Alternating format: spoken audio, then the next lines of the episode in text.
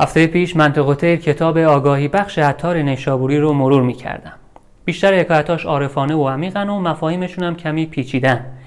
اما یکی از حکایتاش رو دیدم عجیب به حال این روزای ما نزدیکه. سلطان محمود غزنوی که هندو تسخیر کرد سپاهیانش یکی از پادشاه های پیر اونجا رو اسیر کردن و بردن پیشش. پادشاه پیر هندی در محضر سلطان محمود تسلیم شد و محمود هم دیگه باهاش کاری نداشت. بعد پادشاه هندی اونطور که عطار گفته بعد از آن در خیمه ای تنها نشست و روز و شب در گریه و در سوز بود. روز از شب شب بتر از روز بود. متحول شد و تنها یک کنجی نشست و صبح تا شب عبادت و گریه و زاری می‌کرد. به سلطان محمود خبر دادن که این پادشاه صبح تا شب داره گریه می‌کنه. کم مونده خودش رو هلاک کنه. سلطان محمود فرا خوندش بهش گفت بابا تو شهی نوه مکن برخیش از این چند گریی نیز مگری بیش از این. بهش گفت تو شاهی زشت گریه کنی چقدر گریه می‌کنی؟ اصلا پادشاهی یه قلمرو وسیعتری رو بهت میدم. و پادشاه هندی این جواب رو بهش داد که حاصل این حکایته گفت من نمیگریم ز بهر ملک و جاه.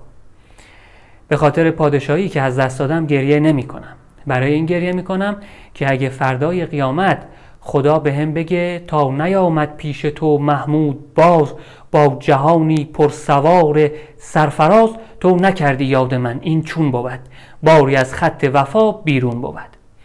اگه بگه عجب آدم بیوفایی هستی تو تا زمانی که محمود نیومد سراغت به یاد من نیفتادی دست از کارهای نادرست بر نداشتی و حقیقت و راستی رو پیشه خودت نکردی.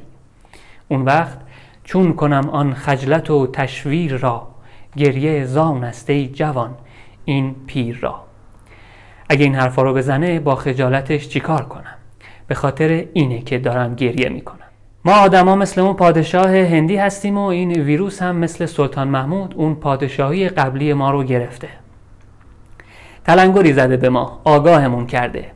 که چقدر مرگ و نیستی نزدیکه چقدر آدمیزاد ضعیف و شکننده است چقدر زواهر و تجملات و حرس و مالندوزی بی ارزش و بی اعتباره.